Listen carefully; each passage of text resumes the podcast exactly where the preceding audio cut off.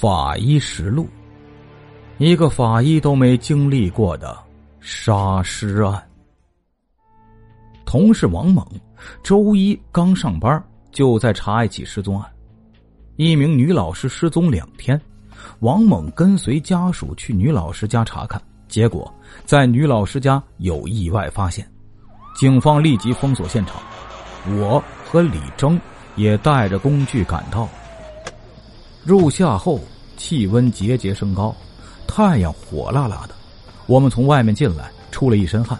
除了派出所的同志，还有两个身着便装的男士等在房间的警戒线外。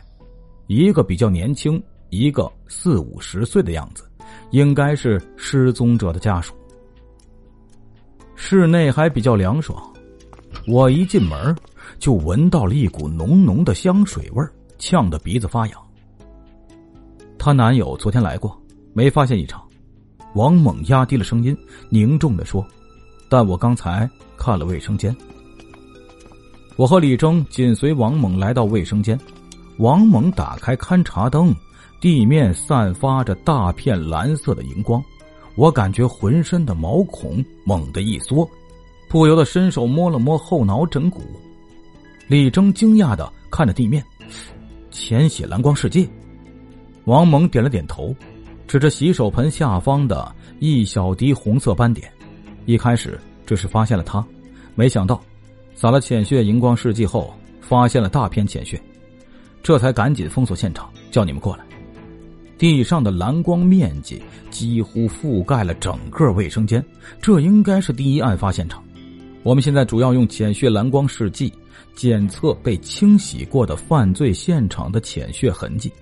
和血痕的定位，这种新的化学制品基于卢米诺配方，加入了专利的添加剂，经特殊工艺处理后，提高了浅血显现灵敏度，可在同一血痕处多次重复喷洒，每次都能获得同样的荧光效果，而不改变 DNA 的测定结果。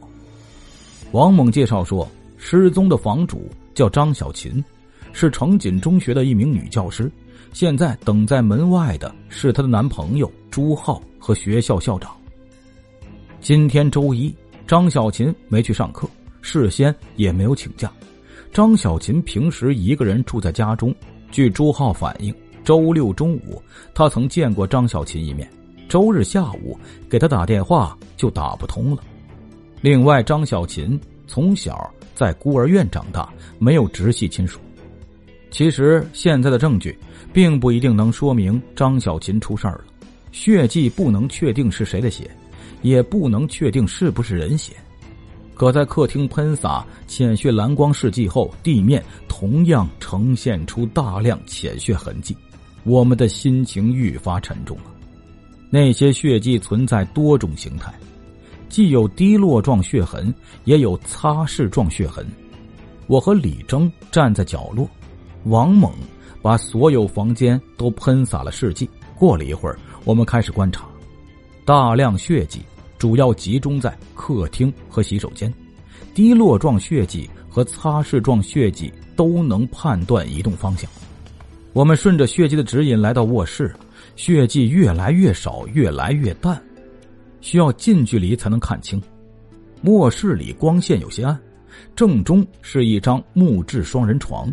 床头靠在墙上，床底和地面有大约五厘米的间隙，血迹到床边就没了。王猛索性跪在床上，撅着屁股，脸贴着地面，借着勘察灯的光线往床底瞧。李征也凑了过去，姿势要优雅许多。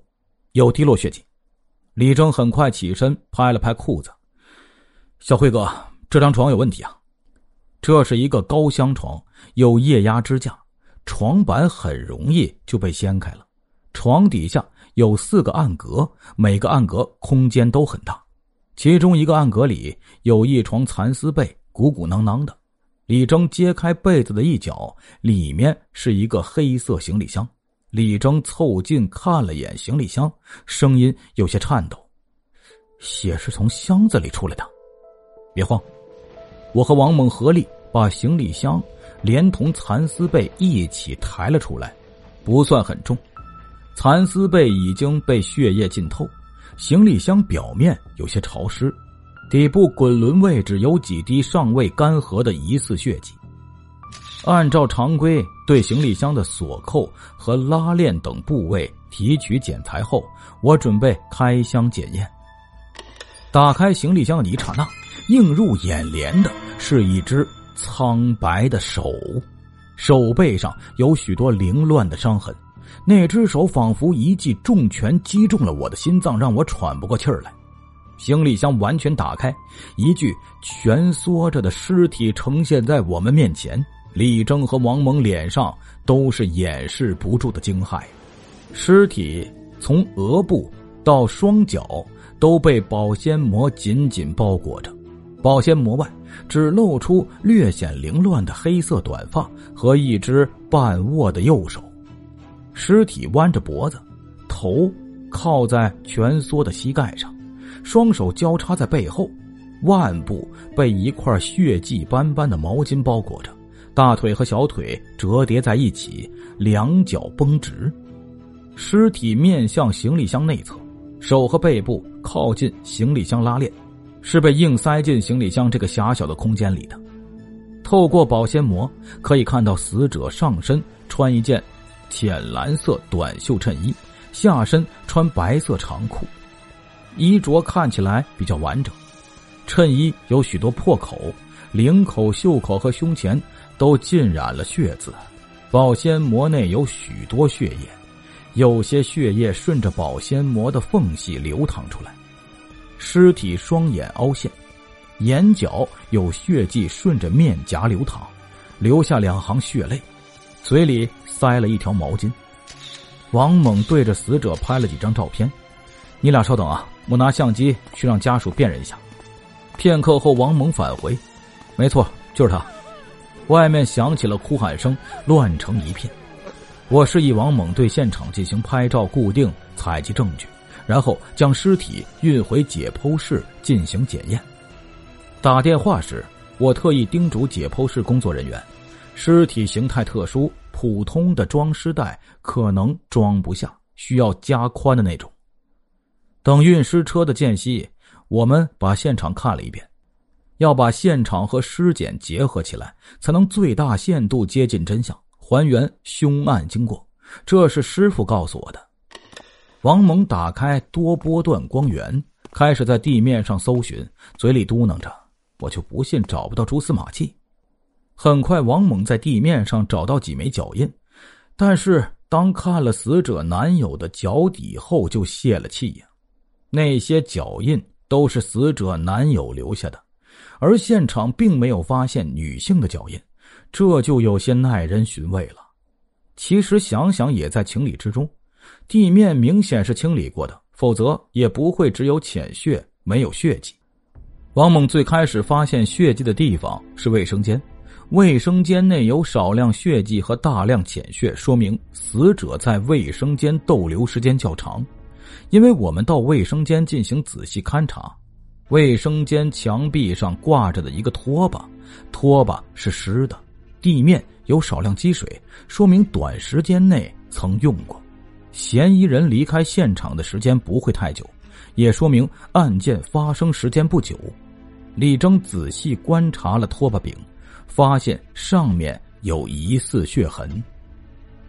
洗手池旁边发现了稀释状血迹，推测。嫌疑人在洗手池里洗手，并冲洗过凶器，稀释状血痕颜色很浅，幸亏李征眼力好，才能发现呢。我们还在洗手盆底部发现了少量喷溅状血痕，这说明死者位置较低，可能处于卧姿或坐姿，而且当时很可能还没死。打开衣橱，里面比较凌乱，外加室内。所有抽屉里的物品都很乱，以家里的整洁情况来看，这似乎不太符合张小琴的习惯。王猛断定，那是翻动痕迹，嫌疑人很可能在找什么值钱的财物。门锁及窗户完好，可以排除撬门破窗入室。门是锁上的，要么从室内反锁，要么用钥匙从外面锁，可以排除嫌疑人翻窗离开的可能；从室内反锁明显也不可能，只剩下用钥匙从外面锁门了。这样的话，嫌疑人应该有钥匙。我们把能提取的证物都装进了证物袋，返回解剖室。死者手脚折叠，被保鲜膜紧紧裹着，保鲜膜里都是血，像透明皮的暗红色粽子。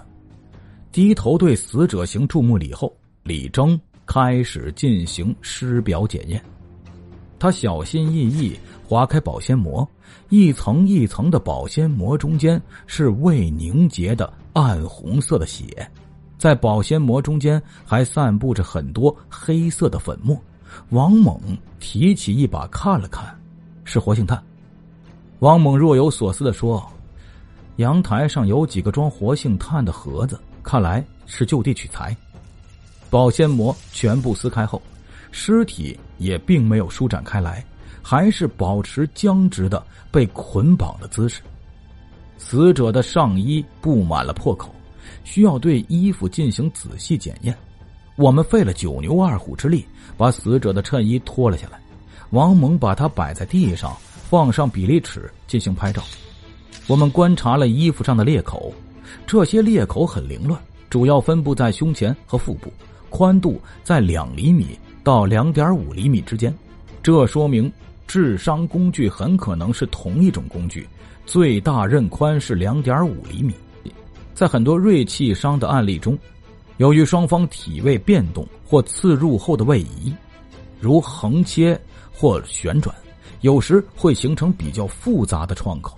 但这件衣服上的创口很有规律，说明在锐器刺入时，死者反抗程度较小。尸体此刻赤裸着，侧卧在解剖台上，两侧都有淡淡的尸斑，双侧手腕有几道横行的创口和干涸的血迹。尸体腰身纤细，血迹像不规则的沟壑，一圈圈、一道道，涂满了苍白的皮肤。尸体颈部、胸部、腹部、腕部及手背遍布大大小小三十几道创口，长度不等，深浅不一。有些创口是多开的，这个多开呀是专业名词。伤口由于皮肤张力向两边分开的，翻出被血染的脂肪层，有些创口皮下较薄，露出了肌腱和骨骼。我们把尸体翻过来，用力破坏尸僵，让尸体呈仰卧位。死者身高一米五九。体态瘦小，所以才能被装进行李箱里。我们对死者会阴进行了检查，会阴部及阴道壁没有明显损伤。按常规提取了阴道拭子、肛门拭子、乳头拭子和口腔拭子。作为女性死者，这是必检的项目。近几年来，对男性也开始做类似的检查了，说明我们的检验与时俱进。提取了体表的生物检材后，我们开始进行尸表检验。尸表的血迹伴随着喷头里的水一起流进了下水道，渐渐露出了白皙的皮肤。李征从上到下进行尸表检验，死者双眼凹陷，眼角有出血，睑结膜按。李征的手像触电般缩了回去，闭着眼把头转向了一侧。我仔细看去，死者的左眼睑被撑开，里面并不是预期中惨白或充血的眼球，而是血肉模糊的空洞。李征深呼吸了几次，不忍再看呢。王猛默默拍了照，一言不发。死者颈部有皮下出血。看起来像是勒痕，还有好几道狭长的创口。李征量了一下，长度在三厘米到十厘米之间，深浅不一。胸部有六处创口，腹部有五处创口，肠外露。李征边检验，边对窗口进行测量和描述，一丝不苟。窗口长度为两厘米到两点五厘米不等，所有窗口边缘整齐，两窗角一钝一锐。窗腔内没有组织剑桥，应该是单刃锐器形成的伤口。李征用手术刀柄探了探窗口，胸部有两处窗口较深，至少八厘米，进入胸腔；其余四处窗口比较表浅，深达肋骨。腹部这五处窗口都很深，刀柄探不到底。腹部应该是六处窗口，有两处窗口连在一起了。我看了一眼死者的腹部，李征把外露的肠塞回腹腔后，有一处看起来特别宽的窗口。那并不是平直的窗口，而是有一定的成角，这说明并非一次形成。这是有什么深仇大恨呢？王蒙感慨道：“太残忍了，仅次于当年那个捅了六十多刀的。”窗口形态的推断是治伤工具的主要依据，不但可以分析治伤工具的宽窄、厚薄、长短、锋利程度，还能推断单刃和双刃等特征。将死者的血衣与死者体表窗口进行比对，窗口位置和形态都能一一对应，这说明死者当时是穿着衣服被捅刺的，所以衣服上形成了和体表对应的窗口。死者双手有多处锐器伤，形态不规则，具备生前伤特点，应该是抵抗伤。我把比例尺递给李征，对每一处窗口。进行了测量拍照，李征解开死者腕部的毛巾，死者双腕部都有几条平行的创痕和一些皮下出血，创口出血并不多，我们推测那是死后伤。双腕皮下出血是生前伤，联想到死者的体位，双手被绑于背后，死者生前应该有被控制的过程。死者尸僵很强啊，我感慨道。这说明尸体在死后短时间内，也就是尸僵形成前就被装进了行李箱。尸僵很强，还说明死亡时间不短也不长，应该在十二至二十四小时之间。李征抿着嘴，煞有介事。尸僵是早期尸体现象之一，人死亡后一段时间，肌肉逐渐变得强硬僵直，轻度收缩，而使各关节固定变得僵硬。尸僵在死后十分钟至七小时开始出现，经过二十四至四十八小时或更长时间开始缓解，三至七天完全缓解。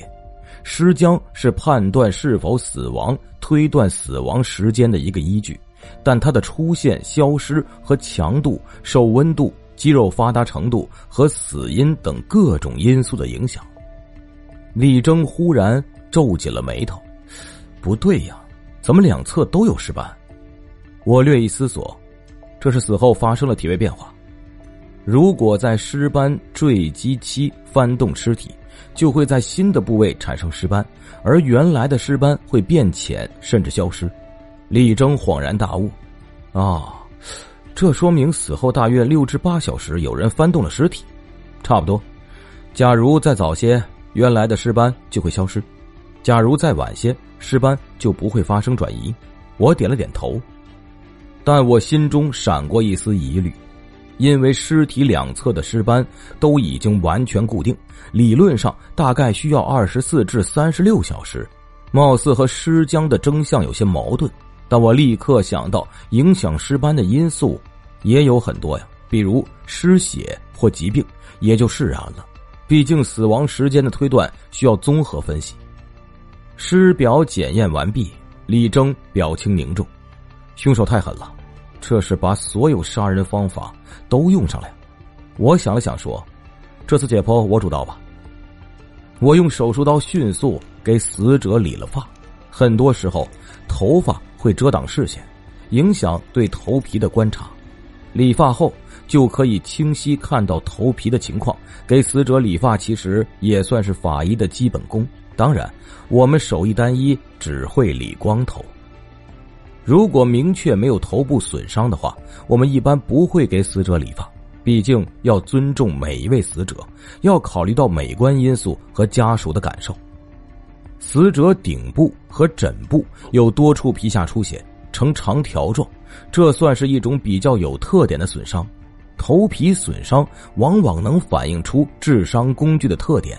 条状损伤是一种比较常见的损伤，这说明致伤工具具有条状接触面。切开死者头皮后，死者的头皮下有大面积出血，说明死者头部遭受了多次打击。伴随着刺耳的电锯声，颅骨被打开了。我发现死者的颅骨比较薄，人的颅骨厚度和硬度差异很大，有的人颅骨像一层硬纸，有的人又非常厚。尽管颅骨很薄，但死者的颅骨完好无损。只是蛛网膜下腔有少量出血，脑组织没问题，延髓和脑干也没有损伤，颅骨损伤很轻微，不是致命伤。既然致命伤不在头部，那就重点看颈部和胸腹部。颈部的损伤比较表浅，但是颈部有勒痕，说不定会存在窒息的情况。按照解剖流程，一般会把颈部解剖放在最后。因为颈部血管比较密集，先解剖头部和胸腹部，可以使颈部的血液流向两端，而解剖颈部时，会比较便于观察。于是我们先对死者的胸腹部进行解剖。死者胸腹部有许多锐器伤，而且死者面部及肢体苍白，这是明显的失血现象。沿胸部正中线纵行切开皮肤。将皮肤向两侧分离，暴露出肋骨。见左侧第三四肋间和五六肋间分别有两个创口，肋骨表面有损伤。看来肋骨替死者挡了几刀，但最终还是没挡住。李征悠悠的说道：“但也说明嫌疑人力量不是很大，或者作案工具不是很大。”我沉思片刻，说道：“嗯，假如是中大型锐器。”或者嫌人力量较大，很可能会刺断肋骨。将前肋骨连同胸骨柄一起取下，胸腔有大量积血，用小勺舀到量杯里，大约有两千毫升。探查进入胸腔的两刀，一刀刺破了心包，一刀刺破了左肺上叶。心包有个破裂口，李征把手伸进去摸了摸，心脏没事。胸腔里也满是血，舀出大约一千毫升血液和血凝块，血凝块提示是生前出血，因为人死后血液是不凝固的。探查胸腔，发现除了肠破裂以外，还有肝破裂，三千毫升是普通人总血量的一半多了。死因很明确，就是失血性休克。这些伤口形成的时候，死者应该是有意识的。李征露出悲伤的神情，眼睁睁看着自己像猪肉一样被切割，真是太残忍了。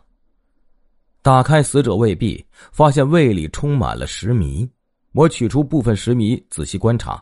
李征探过头来，白色的是面块，褐色的是牛肉，黄色的是菠萝，这像是吃的披萨呀。最后一步是解剖颈部，死者颈部创口深浅不一。探查见右侧颈动脉和颈静脉断裂，但颈部创伤生活反应不明显，应该是死后伤。颈部皮肤有挫伤，基层有少量出血，气管壁比较干净，有少量泡沫。取出死者的舌骨，剔除上面的组织，发现舌骨没有骨折。结合肺脏检验情况，窒息征象并不明显。解剖完毕。我们去市局送检，回局的路上天色渐渐暗了下来。我们三人整理了一下思绪，准备参加案情讨论会。凶手很聪明啊，李征感慨道。王猛点点头，不但把尸体藏起来了，还缠上保鲜膜，撒了活性炭、香水，估计也是故意打翻的。现场也清理的很干净啊。我凝视着路口的红绿灯，现在基本情况大家都知道了。死者损伤种类。及部位较多，生前伤有五种：头部钝器伤、颈部勒伤、手腕捆绑伤、手背抵抗伤、胸腹部捅刺伤。死因为失血性休克。另外，肺破裂和肝破裂也可以致命。死后伤有两处，分别是颈部切割伤和手腕切割伤。死者双侧眼球缺失，现场也没找到。根据尸僵等尸体征象分析，死亡时间在。在十八小时左右。我们是中午十二点半到的现场，说明死亡时间应该是周日傍晚六点左右，饭后短时间内死亡。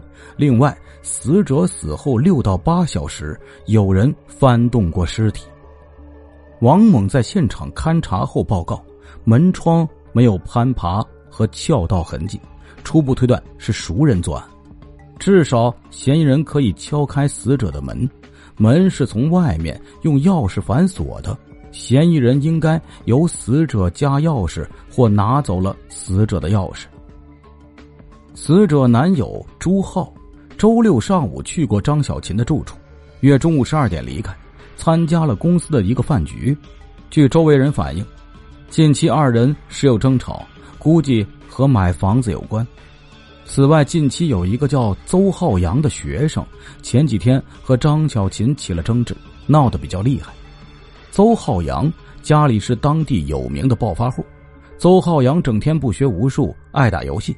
上周，邹浩洋因旷课去打游戏，被班主任张小琴逮回来后。让写检查、罚站、请家长。邹浩洋在班里当着同学的面大发雷霆，扬言要报复老师。据死者男友朱浩说呀，他周日那天来找张小琴，看到一个穿校服的学生在小区门口徘徊。经朱浩辨认，出现在小区门口的正是邹浩洋，而且有人在张小琴的小区门口捡到了一个胸卡，上面。有邹浩洋的名字，这些线索提示邹浩洋高度嫌疑啊。专案组找到了邹浩洋，邹浩洋称自己的胸卡丢了，那天只是沿着上学的路寻找胸卡，恰好路过张老师小区门口，但并没有走进小区。虽然朱浩和邹浩洋两人都有作案嫌疑，但缺乏足够的证据，案件陷入了僵局。我们需要寻找更多的证据和线索呀！王猛在办公室里走来走去。师傅教导我们，遇到疑难复杂的现场，一定要反复看，多次看，一次有一次的收获呀！我点了点头。咱们再去一次现场。去现场的路上，我接到了市局 DNA 室打来的电话，卫生间的拖把上做出了死者 DNA 成分。地面的血迹和浅血也做出了死者 DNA，死者的阴道、肛门、口腔及乳头拭子都没有做出他人 DNA 成分，这说明死者很有可能没遭到性侵，但也不排除采取了保护措施。毕竟现在的犯罪分子都具备些反侦查意识。死者衣服上的一处血迹，做出了一名男性 DNA 成分。这结果让我们有些兴奋，那很可能就是嫌疑人，而且他受了伤。我们重新对现场进行勘验，在角落的垃圾筐里发现了一个包装袋，里面有一张外卖单，上面写着“牛肉菠萝披萨一份，周六中午十一点二十五”。这么说来，死者前天中午和昨天晚上都吃了同样的披萨，看来他很喜欢这个口味啊。李征感慨道：“这也验证了此前李征对死者胃内容物的分析。”我们又在厨房的角落里发现了一个小凳子，上有几根长发。李征指着凳子腿说：“小辉哥，你看，这和死者头皮上的损伤形状符合呀。把那几根头发检验一下，不就 OK 了？”王猛不停的擦着汗，嘴里抱怨着：“哎呀，好热，好热，热死了！”我点点头，昨天咱进屋时还挺凉爽的，今天怎么热成这样了？李征善解人意的说：“你们要是嫌热，我就去开空调。”说着走向门口的玄关，那里有一个白色的遥控器。我呆立在客厅，忽然意识到一个重要的问题：之前尸表检验时发现尸斑的进展程度符合二十四至三十六小时。和现场级尸僵现象矛盾，当时选择了根据现场级尸僵推断死亡时间，现在看来有些武断了。死者的死亡时间有可能更早，死者家中那份披萨很可能就是死者最后的午餐。可如何解释其他尸体现象呢？我想到了影响尸体现象的重要因素——温度。既然嫌疑人能想到用保鲜膜和活性炭掩盖尸体的气味，肯定也能想到用低温延缓尸体的腐败。而尸僵程度受温度影响很明显，看来嫌疑人可能比我们想象的还要聪明。为了验证我们的想法，我们去查了死者家的用电情况，发现周六夜间和周日一整天的用电量一直是波峰，这说明空调当时应该是开着的，但现场空调是关着的，说明有人关了空调或者空调被定了时。李征观察了遥控器，发现温度设置是十六度，这是设置的最低温度，但平时很少有人开到那么低。这诸多疑点都说明了一个问题呀，那就是有人给空调设置了最低温度，并且定了时。空调造成的低温环境，使死后现象的进展变缓，造成了我们对死亡时间的误判。这样的话。侦查思路就需要重新调整了。看来死亡时间推断始终是法医面临的一项难题呀。尽管法医有很多手段推断死亡时间，可还是很容易误判。毕竟影响死亡时间判断的情况太多了。我摸了摸后脑枕骨，在炎热的夏天感到后背一阵发凉。我马上给冯大队打电话，说明了死亡时间误判的情况。回到局里，我们重新在电脑上浏览现场照片。卫生间地面上的一道甩剑状浅血痕迹引起了我们的注意。甩剑血痕往往能反映嫌疑人的手和凶器的位置及运动轨迹。这道浅血痕从洗手盆下方的地面开始，沿墙壁上行，但洗手盆没有浅血甩剑痕迹，这说明作案工具的位置。应该比洗手盆下沿低。根据之前的测量，卫生间洗手盆下沿高度为七十厘米，这说明嫌疑人的手距地面低于七十厘米，而一般男性的手距地面高度为七十四厘米左右，女性的手距地面高度是七十厘米左右。我们面面相觑，难道嫌疑人是女的？恰好市局 DNA 室打来电话。小板凳上的头发就是死者的，说明小板凳是凶器的一种，但死者衣服上的血迹，却排除了之前怀疑的朱浩和邹浩洋。会不会是送外卖或者送快递的？李征低头喝了一口咖啡。前几天我看过一个报道，一个送外卖的入室抢劫杀人。送外卖的可以敲开门，自然有嫌疑，但是需要进一步调查才行。我们把这个线索反馈给专案组，估计很快就会找上外卖小哥。我靠在椅背上，闭上眼睛回想勘查现场和尸检的过程。其实解剖时我就发现了一个规律，只是想法不太成熟。你们看啊，死者胸腹部创口刺入时都有一定的角度，而且这个角度，而且这个角度都是从下向上，尤其是胸部创口。倾斜角度很大。我拿出尸检记录表，那上面对每一处窗口进行了描述，包括窗口的宽度、深度和走行方向及倾斜角度。李猛猛地拍了一下桌子，匕首从一个较低的位置斜向上刺入胸腔，这说明嫌疑人很可能比死者矮。本来我也不太确定，但结合那道甩剑血痕。我略一停顿，王猛和李征露出恍然大悟的神情，而且，嫌疑人的体力并不怎么强。我慢慢说道：“死者身上那么多伤，我觉得并不是虐杀，大家是先入为主了。虽然死者身上的伤很多，但非致命伤也很多，而且分布在多个部位，给人的感觉像是在试刀或者练习。”这说明凶手杀人技能不熟练，生怕一种方式不能致死，所以进行了各种致死方法的尝试。看似凶残的背后，还反映了嫌疑人力量不足，因为力量不足一次不足以致死，所以他需要不断攻击。也因为力量不足，所以嫌疑人在行凶时遭到死者反抗并受了伤。智商高、力量弱、个子矮，可能与死者认识。李征忽然睁大了眼睛：“你的意思是学生？但邹浩洋的 DNA 比对不上啊！”我没有回答李征，站起身走到窗前。这个现场有个特点，那就是血痕非常多。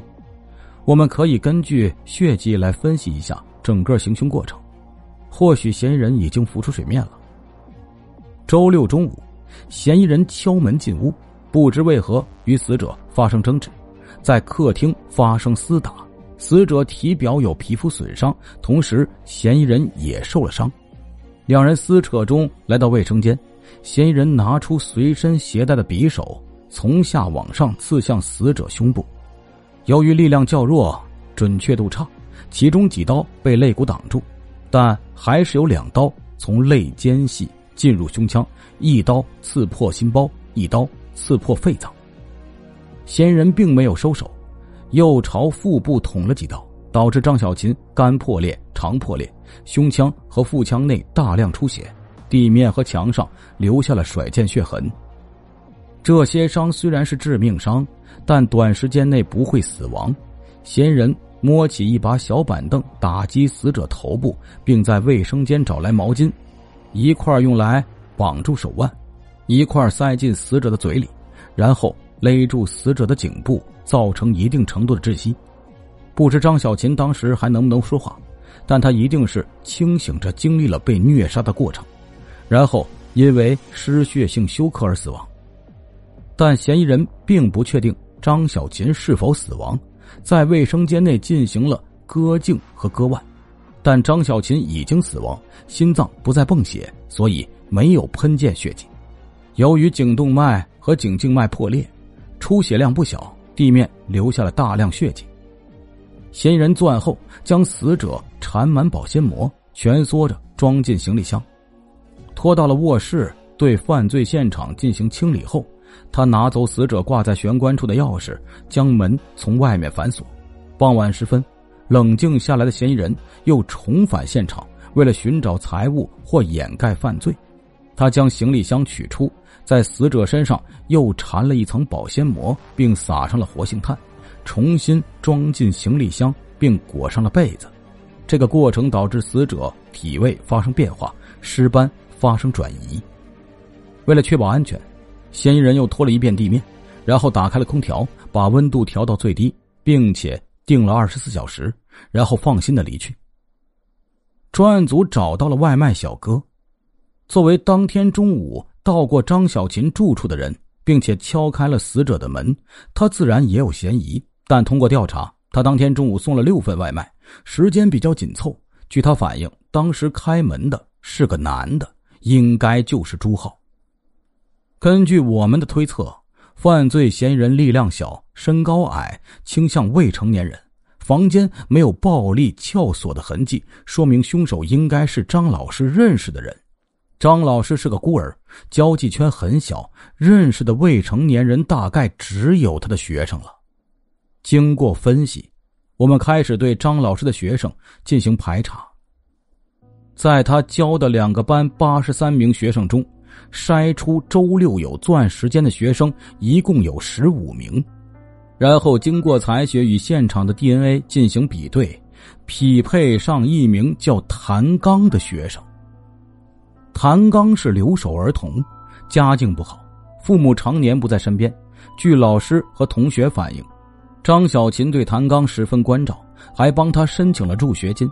张小琴算是谭刚的恩人，因为这个，还有一些同学在暗地里说张小琴偏心。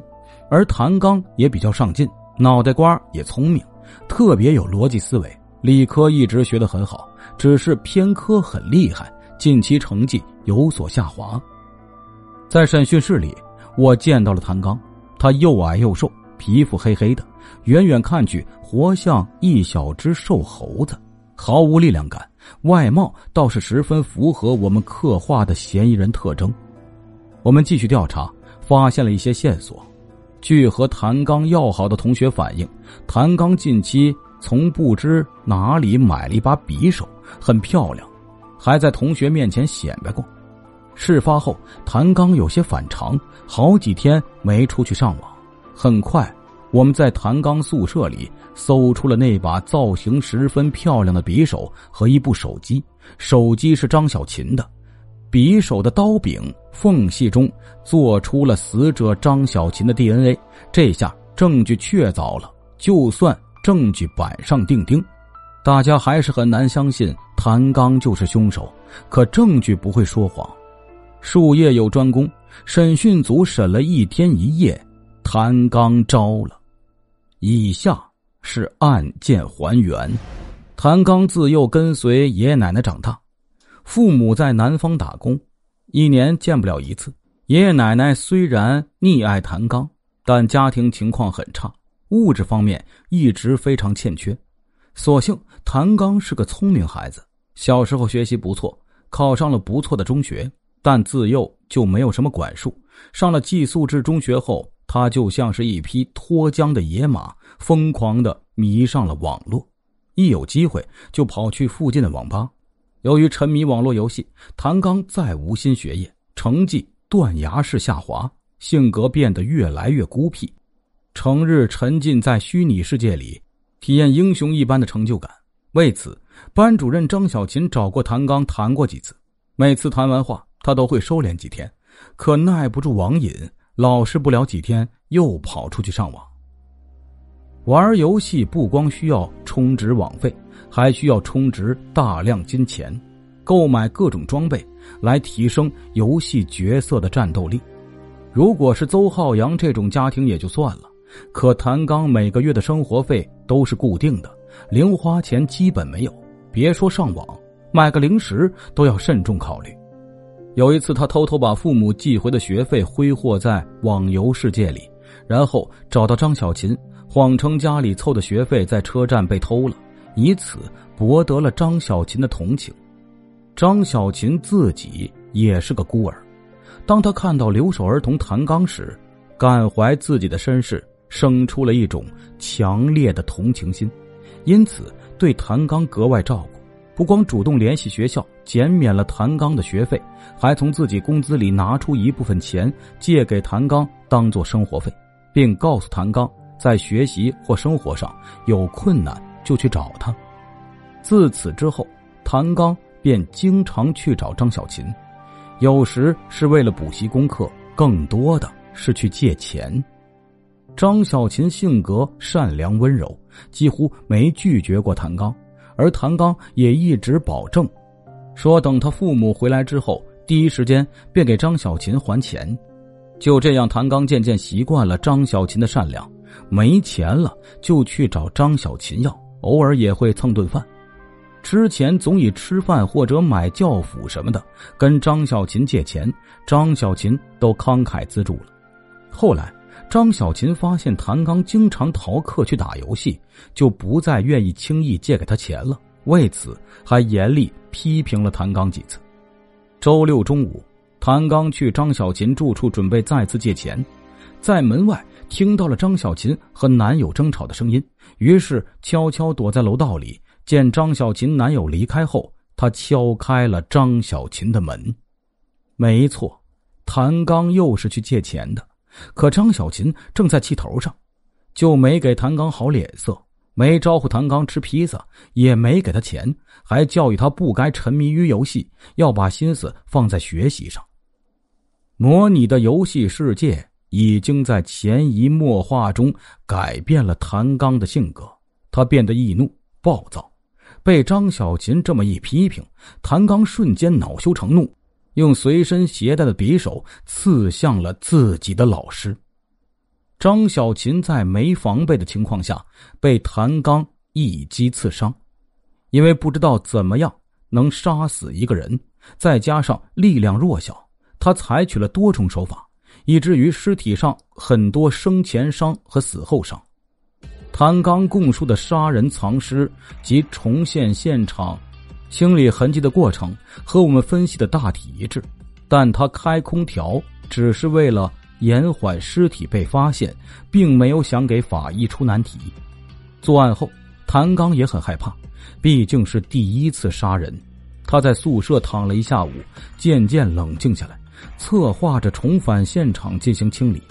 他的手段可不只是清理现场，还有转移视线。